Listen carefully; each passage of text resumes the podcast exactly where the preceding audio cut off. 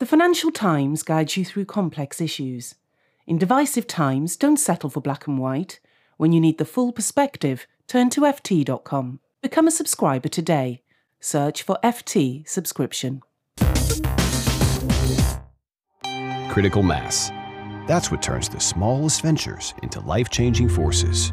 Reach critical mass by joining Temenos Open Marketplace for FinTechs, opening up access to 2,000 of the world's largest financial institutions. Don't just take our word for it. Temenos Marketplace has just won Reader's Choice Best Emerging Innovative Technology Product and Service at the 2016 Banking Technology Awards. Join Temenos now. We make the money go round. Let's be honest, most digital banking experiences just aren't that amazing. Learn how more than 180 banks worldwide, including Barclays, Deutsche Bank, and BBVA, innovate faster with Strands as their trusted fintech partner. To find out more, visit strands.com today.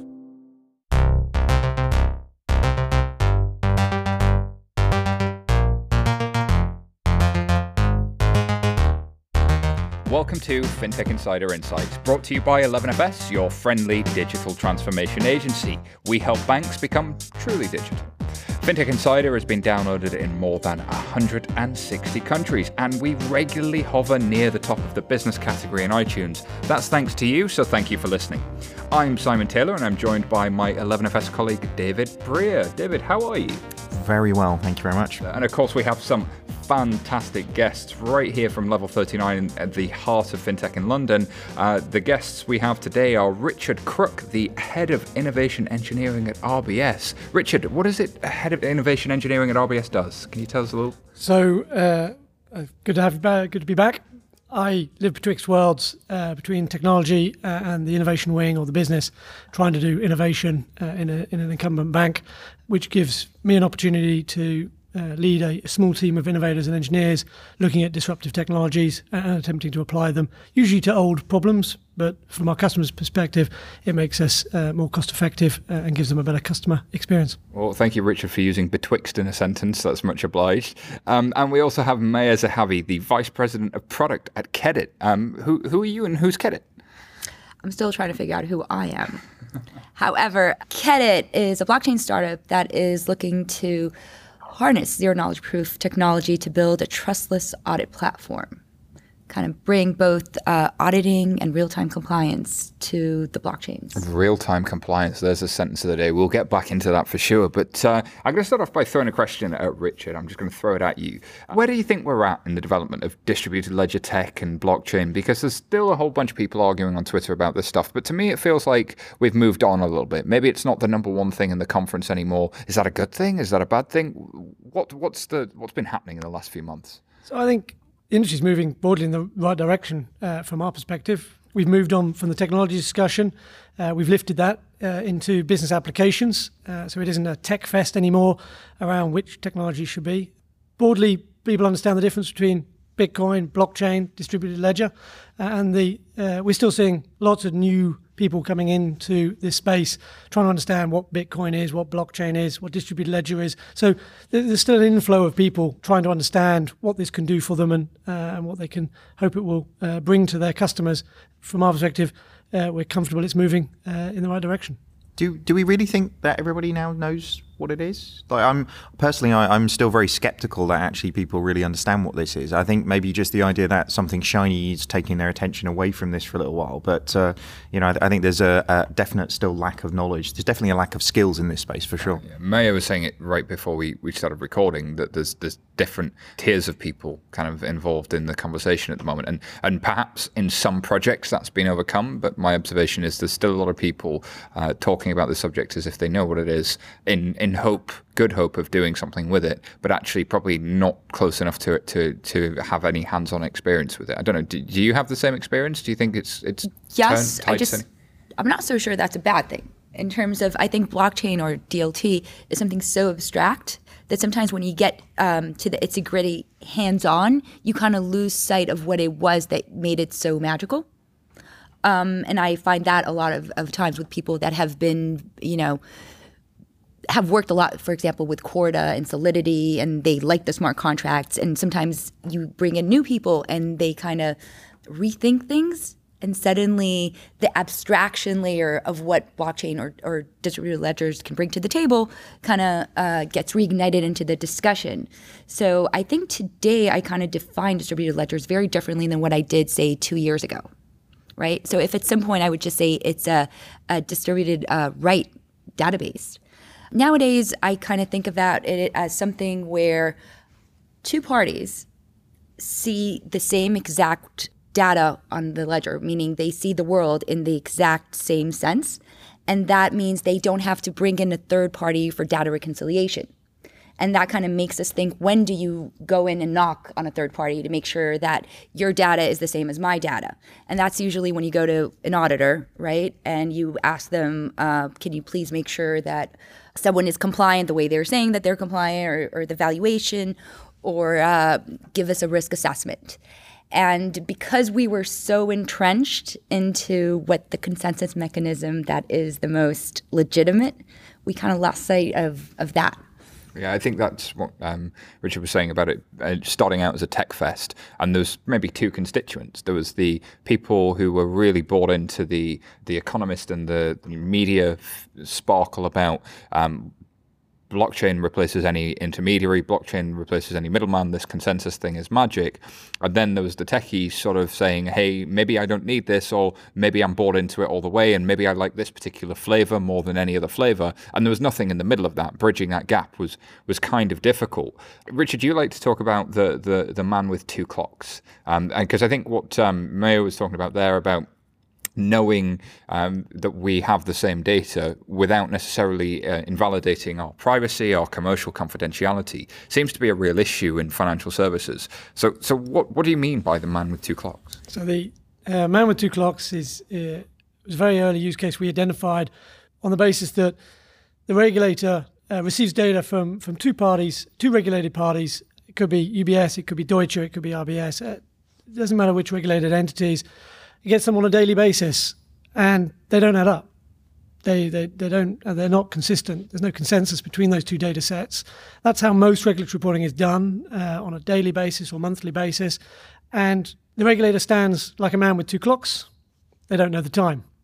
It could be trade reporting, um, where Deutsche and UBS have done trades uh, and made trades, and those trades should net off. Uh, it could be uh, inflows and outflows of liquidity positions. It doesn't matter what you're reporting to your regulator, uh, if those are not consistent and the regulator has a, uh, a mandate to try and create consensus or an aggregated position across the economy uh, of the monetary system, then they stand like a man with two clocks. They don't know the time. And the, the, the real vision that we're putting out there with distributed ledger uh, and a distributed ledger technology is that if you could create a consensus uh, of a data set, just as Maya was saying, between those two regulated entities, the onus would not be on the regulator to demand data from each of those regulated entities. They would have that set of data, that consensus or uh, data set that has now got a consensus between those two regulated entities to read from, and that would lift the onus off those regulated entities. And the cost, from our perspective as banks, is massive. Uh, we spend an awful lot of money trying to get that data correct.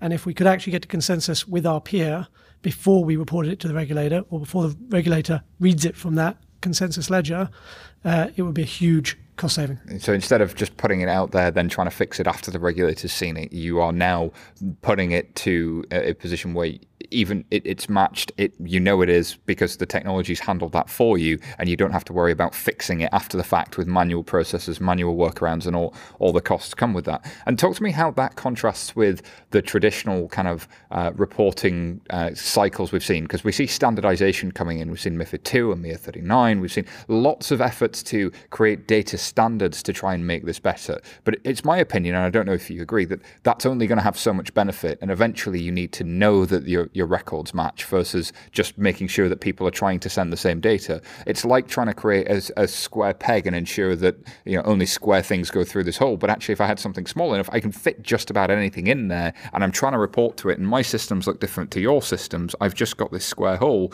to report to the regulator. I'm going to squeeze whatever I think is right down there, but it's it's not necessarily the same as what somebody else thinks is right. Is it? Uh, the the simple answer is it, it's extremely difficult. If I sent you out into Canary Wharf this afternoon to go and count the number of free parking spaces, and then I did the same, there is no way we'd come up with the same number. And if we were reporting that back on a daily basis of how many free parking spaces we saw, you can now start to see the inconsistency that exists within the system. If actually uh, we both had mobile phones or we both agreed which parts of Canary Wharf we would uh, measure, we are creating a consensus. Doesn't matter what consensus algorithm we're using or what technology we're using to solve that problem, we have made consensus or created consensus before we've reported that. That's, that's huge. So, I would kind of look at that metaphor and kind of say that um, I think in terms of regulatory reporting, a lot of times is what is a parking space, right? What is the definition? What can you capture with your phone? And I say that in the sense because you don't necessarily know how to codify every single regulatory requirement. And so that's I think that's where um, a lot of the discrepancies come from, because every um, financial institution kind of uses a different reporting mechanism and has different. I mean, I hate to say it, but Excel um, or sometimes just PDFs. And in order to have a code run for compliance, sometimes you really need to codify the law, which is a discussion that was in the DLT space like a couple years ago when we started talking about leg tech and smart contracts and uh, and leg such. tech. Wow, tech. that's a that's a good one. I've never heard that one before. Is reg tech leg tech? So, so you're, you're absolutely right, Maya. If you, you look at it, the regulators worked out that they don't need more regulation more reports, more data. They need better data. And now they're trying to work out how to get better data. They only have one mechanism, which is to go to each of their regulated entities and demand data. They can ask for a better transport, they can ask for a better protocol. But even if you look at, and you're absolutely right, if you look at something like GAAP, which is the general agreed accounting practices, well, the name tells you that these are the general agreement to disagree and that's exactly what each of the institutions do. They, they have generally agreed to disagree on how they will report. What we're trying to get to here is, is actually if you force the process to not be hub and spoke and into the regulator, but the regulator forces it upon the banks and the regulated entities to come to consensus before it gets reported, actually you get a cleaner data, a cleaner data set. And that is the is the distributed ledger. So that's kind of what we're trying to do right now. And we're taking uh, zero knowledge proof and trying to create that into a constraint platform where basically the regulator comes in and puts the clauses of regulation, the requirements into code or constraints that run on a financial institution's private IT systems and create proofs of the compliance or non-compliance pre-transaction or on an aggregate of different entries within that um, IT system, and then use, uses the blockchain as the medium to publish the proofs and as a reporting mechanism. So right now you can see. Um, if we were looking before at the example of uh, Deutsche and I think it was BNY, so now we know that uh, the regulator can make sure that the constraints for compliance for AML, KYC with Deutsche and, K- and BNY are identical, the same, because that's how they wrote the constraints. However, BNY would not necessarily see that the compliance for Deutsche's clients that they are not um, allowed to see, right? So you have a permission set of how you decrypt these proofs from the, the blockchain. That's really interesting from a regulator's perspective to be able to say, here is my rule set um, and I'm going to define this rule set uh, as a, as a set of code. And because I've defined that rule set as a set of code, I can put that into this new system. And this new system can check inside each of your own internal ledgers and will give me proof that you are compliant with that rule set, which is really interesting. But it begs the second question Are the regulators ready for that? Do they have the skill set to actually become that? And, or, or is this a place for, for, for somebody else to be? What do we think? There are some regulators that are starting to think along those lines. I think some regulators are aware of this capability, but haven't. They're not playing yet. I think. I think this goes beyond sandboxing, really, and maybe this is where financial institutions have to come in and say, "Hey, we have built these set, uh, these the rule set that you're going to need. Here's how we're running it." Can you nod and say that as a regulator you're okay with it, and we'll just report this back to you through a, a blockchain? Um, I think MAS is the most advanced by far. MAS, the regulator MAS, of Monetary, Singapore. Monetary Authority of Singapore. After that, probably uh, Bank of England, FCA, uh, with the sandboxing initiative, but maybe not as hands-on Yeah, it's interesting that maybe you could trial this in a sandbox, but actually, what you probably need to do is say, can this be workable? Because there are so many in flight changes to how reporting is happening for large financial institutions currently um, that you know, I think regulators philosophically buy this, but somebody needs to show it to them and say, okay, this is what you would see, this is how it works. Uh, and I think from a, a, kind of a bank's perspective, there has to be a real business case made around how do you, and even on the buy side, right, for, for every market participant participant, um, there has to be an incentive. I mean, do, do you see that um, this is something that the FIs and certainly people in the financial services industry would welcome? And, and if so, what would you see as the case? Is it just really redu- reduction of operational costs, or is there is there more to it? So, if you look at the regulators, certainly the lead regulators, Bank of England and Singapore MAS, is, is the two that uh, I always watch, are very much leading in this space, and their interest in uh, distributed ledgers is already showing you that it's more than thinking about digital currencies. It's it's to do with regulatory reporting, and they're certainly uh, up there. Regulatory reporting is a slow game. Enron went bust in 2001. The uh, regulation that uh, mitigated uh, that or disaster happening again, or that collapse happening again, only went in in 2007. So it gives you an idea that takes you know half a decade or more for an event to be followed by regulation. Now, we've seen the tsunami of regulation come through uh, from the financial crisis in 08, 09, and actually now what we're seeing is version two as they recognize that actually I don't just don't want more data or better data. And what they're now doing is upgrading those regulations uh, by changing what they want, tightening up uh, how we classify it. In terms of the win from a regulated entity, you've got thousands of man years of effort going on inside uh, the banks attempting to get to the right number before it's reported, both on the risk and the finance side. But that is nothing compared to a small change on your RWA, uh, your risk weighted assets. If you can make a small change, a small change to the quality of the data and your trading volumes, your risk weighted assets is a huge, uh, a, a huge benefit. That's really, really significant. I, I, think the the whole reg reporting space, um, but also generally the data quality space, is something where having additional certainty is of value. It seems to be what I'm hearing consistently is that a type of consensus, doesn't matter which one it is, uh, that gives me that um, assurance of data quality. Not only allows me to reduce operational costs, reduce um, risk around reg reporting and, and, and, other operational risks, but it also potentially allows me to make some serious business case um, business cases around our RWAs and many, many more. Um, I'm going to take a slight change of tack and introduce the, the subject of KYC and identity. Um, and, and as we do that, let's take a step back and just define KYC and identity a little bit from a, from a bank's context. Because I think when you were talking about large institutions transacting with each other, you know, sort of PepsiCo wants to raise a large bond, or you know, sort of um, pension fund is buying a whole load of, uh, of one asset of bonds from from somewhere else in the world when these things happen, these large transactions happen, we talk about KYC and we talk about identity. But ultimately, what we're looking for is getting back to the passports of an individual human and getting back to those who are the ultimate beneficial owners. And you might have um, complicated uh, kind of company structures and all kinds of challenges. And right now, as I understand it, most financial institutions do this by looking for the passports of the individuals every time they need to do a large transaction um, and trying to get at the underlying paper. And there's a large paper cost and a paper trail involved in doing that every single time there's a large transaction. And there have been a few standards that have helped with this, like the legal entity identifier, the LEI, um, and a few other things that you know, uh, tech standards that have helped banks over the past sort of 10, 15 years really alleviate some of the challenges around KYC, but it, to my mind, it remains one of the biggest costs and challenges in the industry. Maya, how would you define kind of that challenge, and, and what would you see as, as some of the potential ways forward with it, if if DLT can be something that, that starts to alleviate that? I think, and this is not something that's exclusive to KYC, I think a lot of the use cases that are the most advanced in terms of getting into the raw data have a lot to do with capturing actual documents and extracting uh, structured data from them.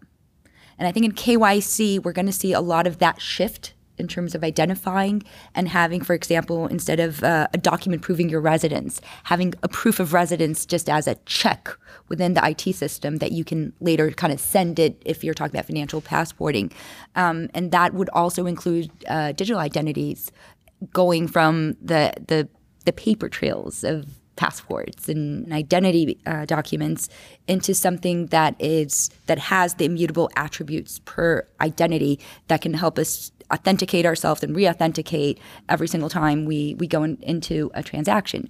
In terms of the, the the KYC, the actual checking I think that's where you're going to see a whole other set of technologies, enabling technologies, other than uh, uh, DLT, come into play, right? Because you're to you're going to want to be able to see how AI, for example, scraps different fraud analysis per client, per individual. You want to be able to uh, assess maybe social media profiles according to to different subsets of groups. Um, and we're only just now starting to experiment with those technologies as they have to do with identity. There's there's a lot of um, things I'm seeing at the moment, and a lot of joy. I think some companies are having selling what they're calling machine learning and AI, which is actually just um, automation of manual processes, which is taking a, a, paper identity document, having a machine scan it, and pull out the that unstructured data and put it into. they call it OCR, data. and it's been around for about 20 years. Yeah. it's been around for a while, but now what they're doing is using that to drive a workflow. Now that's something that again that you could have done for the last 20 years. It's a bunch of if-then-else statements um, in a glorified way, but actually plugging that into a verified identity or when you get to a level of confidence with that document to have something that I then stamp with a proof, a cryptographic proof that is then portable in some way. It's almost like um, the old fashioned. Um, letters that I would have stamped and sealed in wax, but I'm doing that in a digital sense. So, so let, us break this into the, the parts because uh, to be controversial, KYC is not a valid use case for blockchain. Ooh but it is a step in a valid use case. So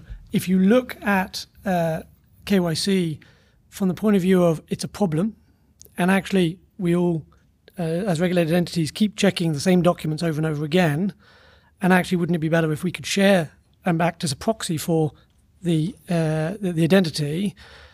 Blockchain has acted as a catalyst to get us in a room to talk about that problem and solve that problem but actually, is blockchain the right technology to solve it? No. Take a look at the second problem you're looking at, which is scanning of the document. You are digitizing a document, but actually, you've got no acknowledgement that that document is valid or not. You've just taken a photocopy of it, looked at it, and gone, there's a photo of Simon Taylor. But how's that different from any bank process today? C- correct. So actually, when we go back to KYC, and I have unfortunately uh, a real problem because the engineers I work with are uh, smart. When I asked them to put uh, solve this using blockchain, they took one look at me and said, "No, you go to the UK passport office and you get them to give us an API." I went through the airport last night and I put my passport in a scanner and it scanned it and it verified against their database that that passport is valid. I want that API. So, what you're actually asking for in the KYC conversation is an API from the central authority, keyword central, that is going to give you a verification that that passport is correct. Now, you can do that with vehicles and you can do that with DVLA UK driving licenses. But I want a passport, UK passport office to give me an API that lets me scan a document and ask for verification that that passport is valid. Hold on, let me let me push back on that. Even then, that would be the first step, right? After I've I've been able to ensure that you say who you say you are, because the UK government has assured me that your document, which I'm still in doubt whether or not you even need a, an actual document, um, is correct. How would I know that you're still KYC AML approved? Because that check still has to run in real time. I mean, you know, since the last time, maybe you've just decided to become a criminal and you know retire from banking. You're, you're, a UK citizen, but you might also be a criminal. So how do I check that with an API from the UK passport office? So you get to the point where actually we keep going back to these central authorities, and actually we want a central authority that provides us an API and a database, and that's where actually the conversation was around: Did you want to use blockchain for this? And the answer is no. Not for that piece. But, but I, think there's the point at which there is additional data you need. Not are you who you say you are, because you may well be. The question isn't actually KYC, it's really CDD. It's customer due diligence. That's where the debate really is to get super fintech insider about it. I, I think it, I think it's a valid point though that these things are only ever as good as the information that you're actually putting into them in the first place. So if you're not really sort of leveling up the, the information that's going in, then it doesn't matter how secure or uh, how good the access points actually are to it. But we are still watching this KYC um, use case because I think we're we're seeing a number of projects and a number of pilots coming out where they're breaking the back of the sharing of KYC, where the banks do act as a proxy for the issuing authority. So uh, if uh, I gave you an ability to say that I had a NatWest customer and I gave you an API that let you authenticate to say this person is NatWest customer, that's KYC for you, uh, as, as most companies. So we act as a proxy for central authorities issuing passports because you know that I've done that KYC. The only real question now is will the regulator allow you, as another regulated entity, to use that authentication? So I, I was close to the gov.verify program for a short while whilst I was at Barclays, and the issue wasn't the regulator there. The issue wasn't the government. It was that the way in which it had been structured in the UK, and, and I think uh, a lot of other countries um, that have done it, is that it was a private sector initiative. So the private sectors would share directly with each other their KYC and customer due diligence with each other. And of course, when you've done customer due diligence, and I say Richard is not a criminal, um, then I'm saying Maya is not a criminal to to another uh, financial institution. I may be saying that to somebody in insurance or another bank. Then that person turns out to be a criminal who's liable for that that statement. So the issue there was that there was a lack of a central authority that kind of became the issue. So the way that some of the blockchain um, initiatives get around that is say, well, that's fine. Let's change the architecture here. Blockchain isn't the answer to everything. We need some APIs. We need some traditional DevOps style, you know, just a, a nice kind of AWS stack top to bottom that's got everything you need to run any kind of web service on it. And what we need sitting in there is a nice um, Dockerized container that stores my data um, with some um, PKI signatures over the top of that. It's geeking out a little bit here. Sorry, listeners, but stay with me. So basically, I've got a bucket that holds my data. I've got APIs that allow me to access that data, put data into that bucket, and that bucket is held by bank number one. Okay, now what I do as an individual with my device is I say, I am the holder of that bucket. Here is my key. I'm going to bank number two. I would like to pull the data from that bucket, retrieve it, and put it on my device. And not even the, the data just maybe some computation on that data or some attributes of the, of your data. Maybe even just some attributes yeah, of the data. very selective. Or it could be all of the data or something very selective. I pull that to my device and then I push it to the second bank. By pulling and pushing, I've done the, exactly the same as if I'd walked into a branch with my own p- pieces of paper and plastic. For your listeners, you use an acronym PKI. Yeah, uh, public key encryption. And that public key encryption and that whole key chain and signing authority has been around for 20 years, 30 years, and actually in the KYC space, isn't that what we're trying to achieve, which is effectively a key signing authority and, and that works in Norway, that works in Estonia. You can do a lot of this with PKI if you have a central authority that's willing to take that level of control. You probably won't get that in the USA because of the regulatory structure. You probably won't get that in the UK or Europe. So what you need is something in which the, the market itself, because of the market dynamics, can actually operate on a more peer-to-peer basis without the liability issue, the way it does today in the physical would, space. Would you expect a could you expect a bank to act as that key issuer? Yes, but then how many people fall for its customers or for every customer in the market? Because then you get a peer-to-peer issue. Because at some point you have to have a way in which, um, so I control 25% of the market. Great. So 25% of the market uses this certificate authority. 25% of the market uses this another 20% uses that certificate authority. What standard do they use? How do they all come to agreement? Because in PKI, uh, we've tried to come to agreement on that several times. Um, in, in many markets, we've seen it in South Korea, we've seen it in the US, we've seen it in Europe, we've seen it in the UK. Uh, when you try and rely on the private sector to do it themselves, when it's just PKI as a technology, it falls down on the liability issue because PKI assumes that bank number one is taking the authority from bank number two f- to take that data because it's got a, a key. And this magic key allows me to unlock all kinds of crazy damage. Whereas actually, if the individual is reintroduced back into the equation. And if that individual is also attesting to, this is my data, I'm giving you my data, it's exactly the same as if they walked into a branch. So let me let me let me kind of tackle it from the other side. What if it's not um, the individual? What if it's someone that's giving me an identity service, meaning I'm going to the bank, I'm saying, please sign, attest to the fact that I'm KYC, store my data, I am trusting you to ensure this GDPR, I'm consenting to such and such, and now what you do every time I want to use this identity, maybe you can give me a pseudonymous, I don't know, um, XYZ identity when I want to apply for a mortgage, and you can give me a, um, an identity of ABC if I want to uh, apply for a credit card, right? Now you can attest to the fact that I am KYC approved, that you have seen my my proof of residence, that you know my, my credit line is, and you kind of letting that identity that you have, um, that you're servicing, go out into the world and interact. And as you're interacting, and that interaction can maybe be just logging into my app, right? And applying for a loan and sometimes getting declined and sometimes getting a new credit card. And all that computes back into me. So now, whatever it is you're testing about, me as an individual or an identity, might change throughout a time interval which is kind of what we always had from um, Experian and, and credit, Callcredit and all these guys. But but they only saw a very small slice of the picture.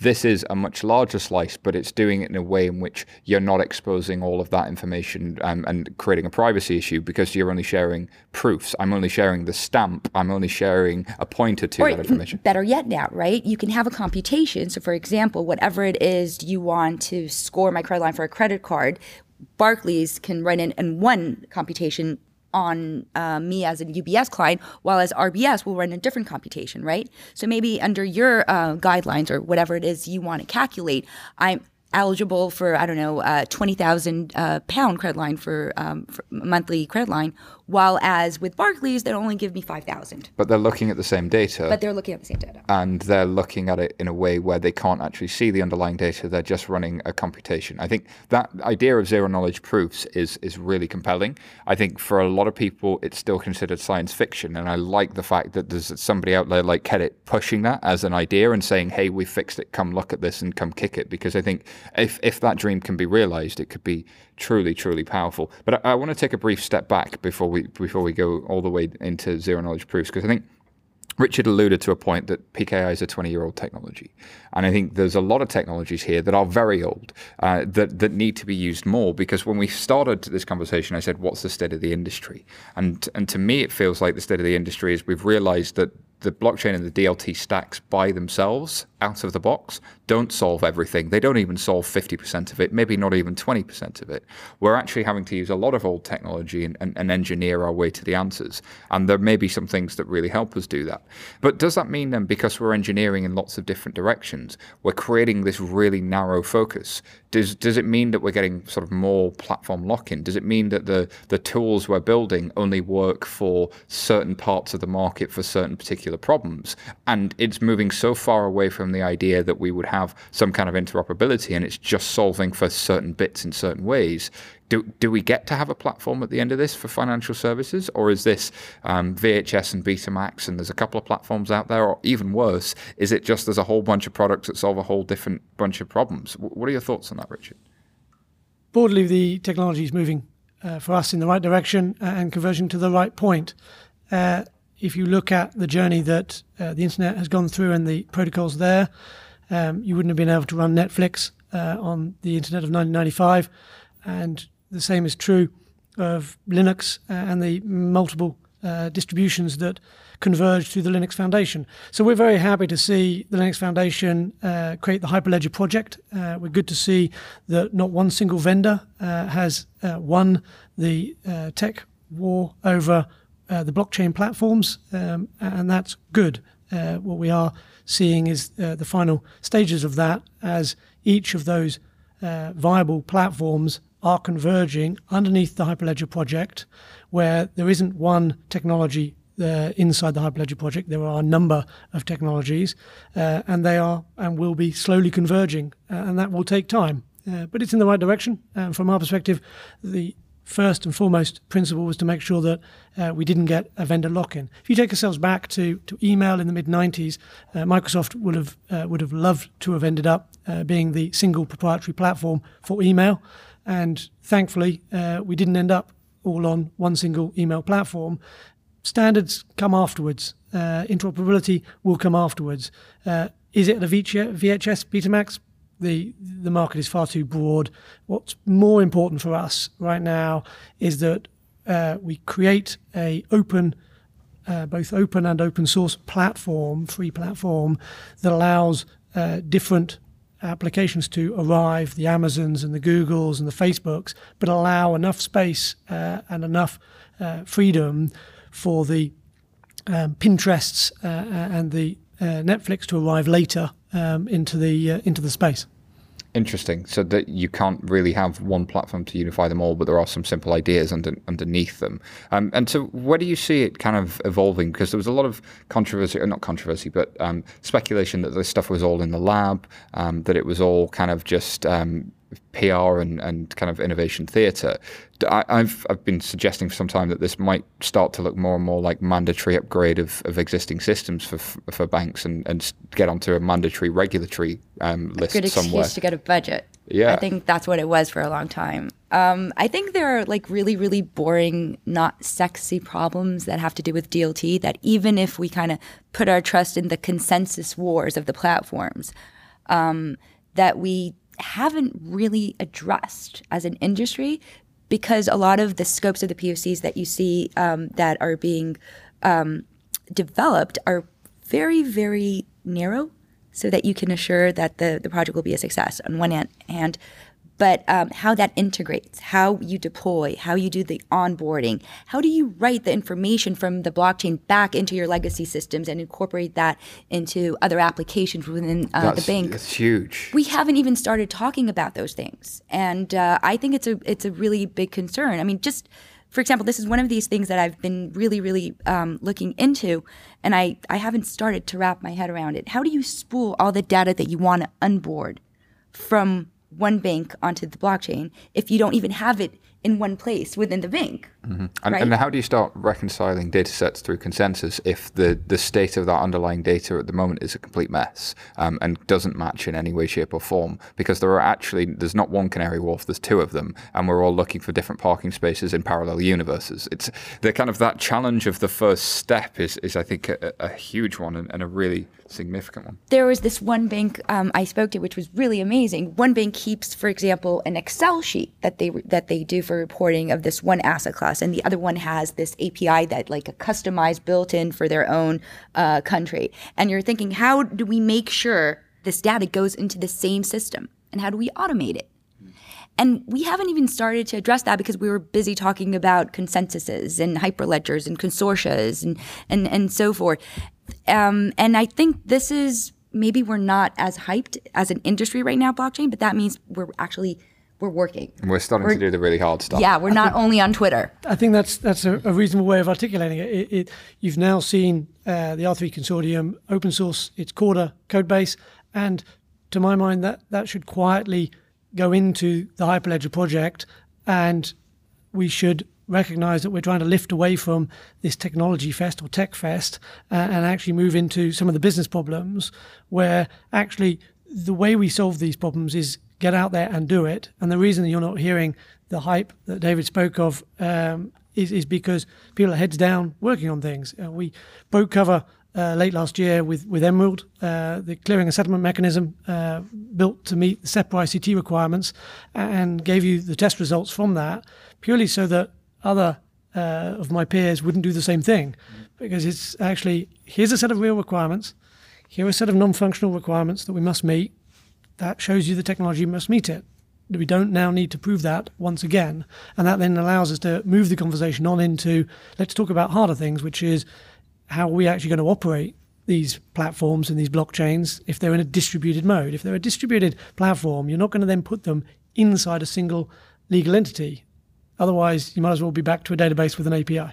It's, it's really interesting that that debate then breaks the question. I know um, a good good friend and colleague Lee Braine often talks about then what does the regulated status of each entity in that distributed ledger uh, need to look like? Because um, if we're effectively operating a service that would have previously been operate, operated by a centralized entity, in other words, a financial markets institution, an FMI, does that not mean that every node in that network, every bank is now subject to FMI requirements? And there are no, I don't, I don't know that that question's been answered yet. Perhaps it hasn't in some quarters, but I think there are tricky questions like that um, that need to be tested tested, trialed through trial and error, um, and worked with you know the the hard yards need to be done with the legal experts and the compliance experts to figure out by asset class, by product, can I achieve this? Because the answer to that question is different for every market, for every product.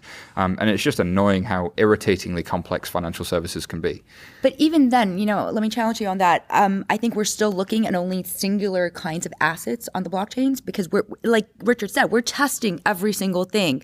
Like, you know, we're kind of throwing stuff on, on, on spaghetti on a wall and seeing what sticks and what we can work with and go on to the next step but we're not looking at the entire market in itself and kind of trying to assess it, right? So if you're looking at asset classes, I mean, I think it's not a secret that um, the industry started. The first asset we were all looking at were second derivative products, were syndicated um, loans, and such. And the thought that you might have an entire workflow from um, commodities into equities and uh, and debt and securities, and then kind of move on with the asset classes as they are dependent on the underlying uh, uh, financial instruments is something that we even haven't started to model. Um, and and that's not to talk about the workflows.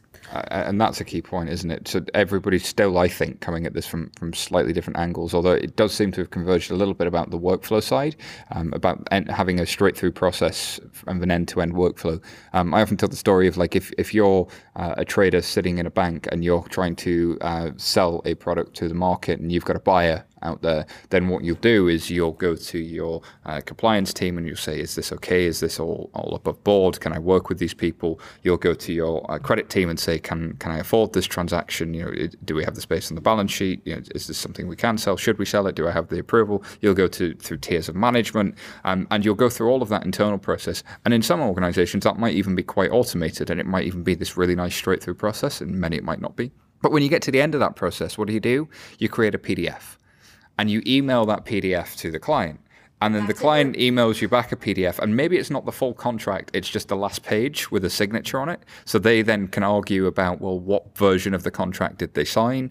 Um, and so th- these sorts of problems come up consistently where you find that data just doesn't match in the simplest ways. So to have a straight through process between organizations that are either uh, competitors and or are just buying and selling, so therefore have some market dissonance between why they can't have the same administrator over their database, becomes really compelling for why you need that straight through process and why you need standardization. And distributed ledger does appear to be moving in that direction. But to, to the point about it being hard yards and being slow at the moment, one of the questions I've been toying with is as you look at all of that market structure, as you look at the scale of the problem, it appears like you have two choices. And it's certainly in established markets, established products, which is you either tackle a problem small enough that you can beat it, or you try and tackle the whole thing and, and you never beat it, but you try and keep an eye on the big picture all the time. Does that not mean then that brownfield stuff is really, really hard and that when we're looking at this, we should imagine new products and new services? I'm all for that. But then again, I, I do kind of tend to look at the abstraction of blockchain. So um, if you're talking about workflows, one of the things that I find really compelling is the concept that if you have a workflow on a blockchain between different entities, now you could actually create a capital market on business transactions and entire workflows right? Because you have, uh, you're able to follow it. If you're able to assure the, the, the, privacy, right? And you have some sort of consensus on the content of that workflow, if you're looking at procurement, on maintenance, um, you can have the financing of that be a financial in- instrument in itself right? I think it gets quite meta, but you, are basically saying your everyday business processes could be a financing instrument for some of your day to day business. It, it's kind of creating new asset classes is something I find tremendously compelling and, and something that um, a few people have now started to see, but I'm still not seeing a lot of. I saw PwC did a proof of concept around micro bonds. I think uh, BNP Paribas BNP did, did. Yeah, did, did the same thing. Um, I've seen a little bit of people trying to securitize trade finance, a little people trying to securitize diamonds and, and so on. But the really compelling stuff comes into yeah when you're looking at what are what are the data points that I could see, what are the data points I could have certainty over in a way that I couldn't have certainty over them before because there were too many sources, too many people that had copies of that data, so I didn't have certainty. Now I do have certainty over that data. But it's not only about certitude, right? It's also about computation and ability to have all that data. I mean, don't let's look at the other side of the spectrum. Even if it was uh, feasible maybe you would be just overswamped with all this influx of data. And now, because of blockchain technology, you can just have uh, the valuation or a So- so stage of a business process, kind of looking into that and let, and tell you, hey, this is a, a workflow with six steps. We're at uh, the third step, and we're ahead of schedule by X couple of days, and price that in financial instrument accordingly. So it's it's it's less like um, kind of getting all the data and looking at it yourself. It's more like seeing the market and being able to price what's happening in the market, but with like a, like a little set of binoculars for for like this new thing. Some some really compelling ideas, Richard. If you look at it um, from a from a very simple perspective, the majority of the banks have spent a great deal of the last two decades trying to get to single sources of truth intra bank, and now they realise that actually having done that, and the majority have got to straight through processing and single source of truth. In, the, in many cases, single source of calculation, which is quite an achievement having got that far in the journey, the diminishing returns in terms of cost savings, still got a huge cost base. Well, how do we how do we make the next decade of cost saving?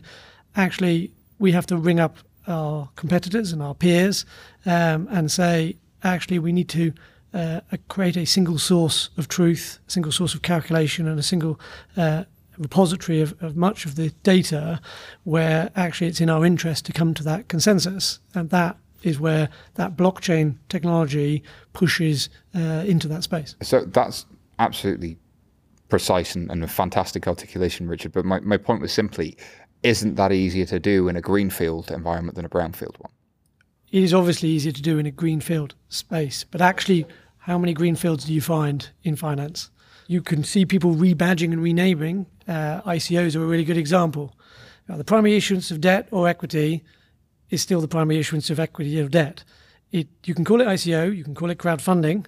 We used to call it syndicated lending if it's debt. You know, I, I don't mind what you call it. We've probably done it before.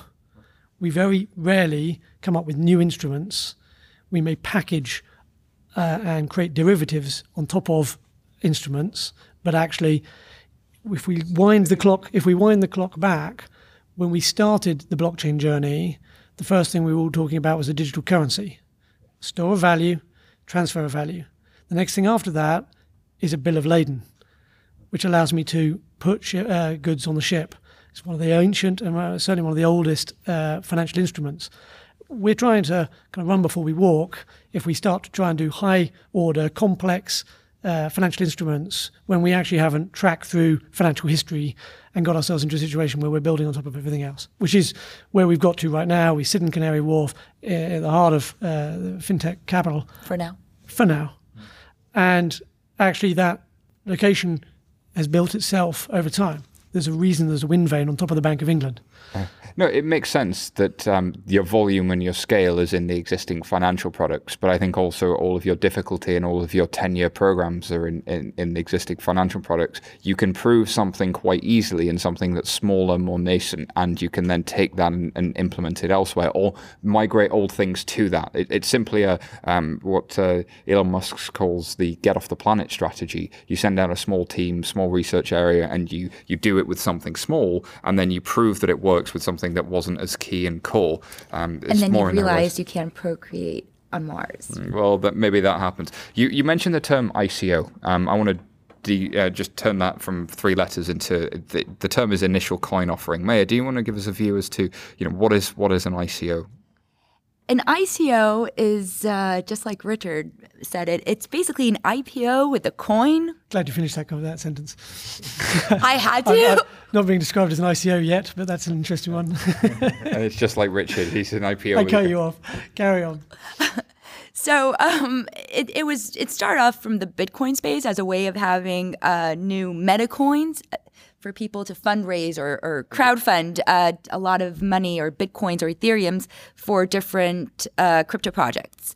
And it kind of took off from there in terms of a market in itself because every little project had their own coin and then it became something very speculative and a pump and dump on one hand, on the other hand, you can also make the case that Ethereum started out as an ICO. Yeah, so th- this is somebody selling um, these these tokens, and these could be like coupons, but they're digital coupons. And I buy these these digital coupons, and they represent potential future value in a project if that project does well. And those coupons may increase in value if more people buy those coupons over time. Yeah, but in the beginning, it was supposed to be something that was inherent to that project. Like you would need this token in order mm. to for storage, um, to in, in order to buy storage on a distributed storage platform, something like that. And I think it kind of um, went from there to just being a coin that will grow in value mm-hmm. or not.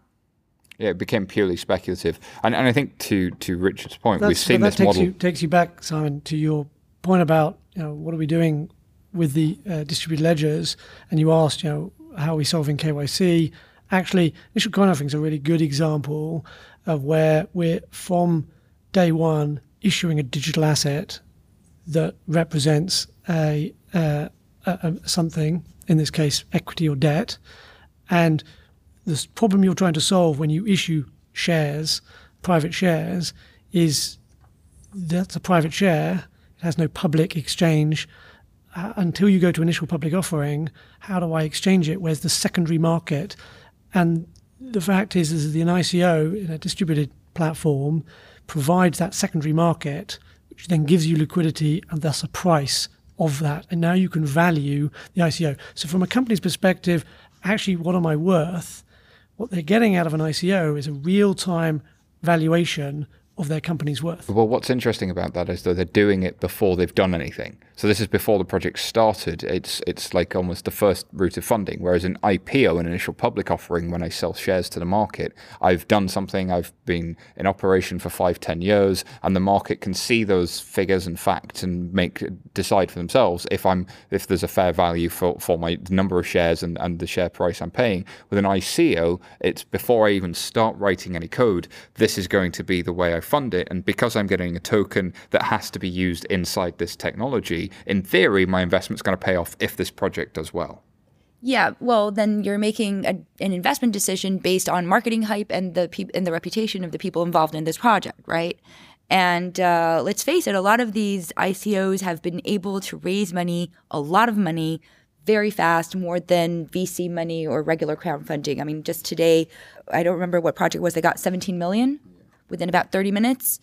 Um, what I, what I saw was interesting is I'm not familiar with that particular project, but there was obviously the DAO, which was very famous. There's um, Blockchain Capital, which is Brock Pierce's um, fund, um, that's been actually regulated in Singapore, which is quite interesting. They're trying to follow regulation as much as they can, and they're trying to fit it. And uh, when when I've talked uh, privately with a number of global regulators, they are very curious about sandboxing this stuff because they see it as an alternative route to funding um, f- from a startup perspective, but they're also very very cautious about what it what it could actually mean. Um, and there's also uh, Andreessen Horowitz have done a spin-off mini ICO fund themselves. So it's interesting that um, this is an area that the institutional investors are starting to pay attention to.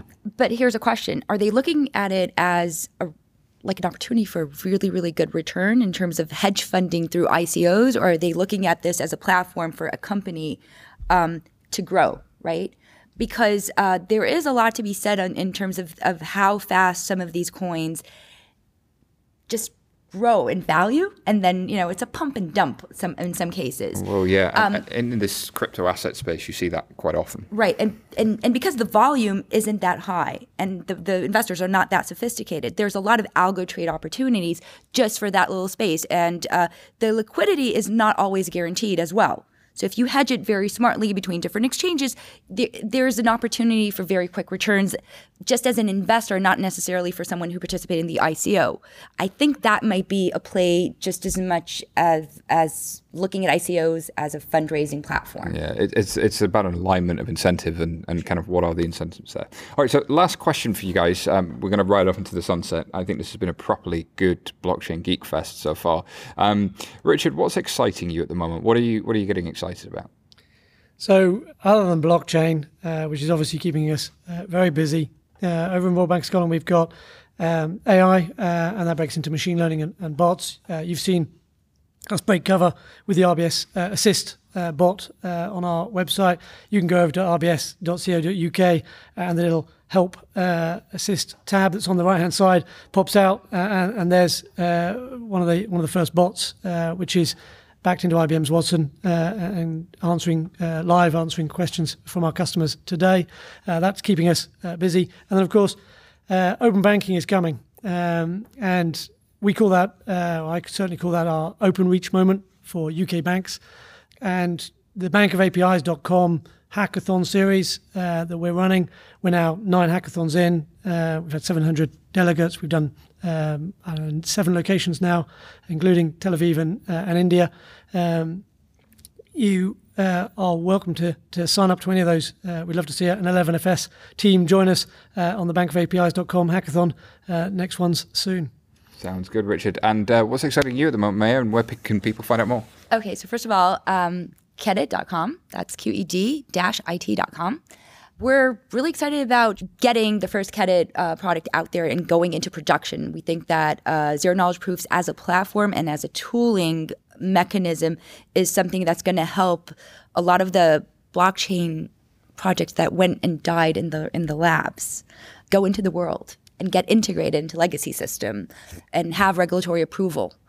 Uh, and we're really looking a lot into um, projects that have already been thought of, the granular, more singular, transactional kind, but also identity where identity gets tr- transacts into the world and becomes a means into an, a financial process. That's one of them. And the other is see how the regulators are willing to participate in real time compliance through zero knowledge proofs.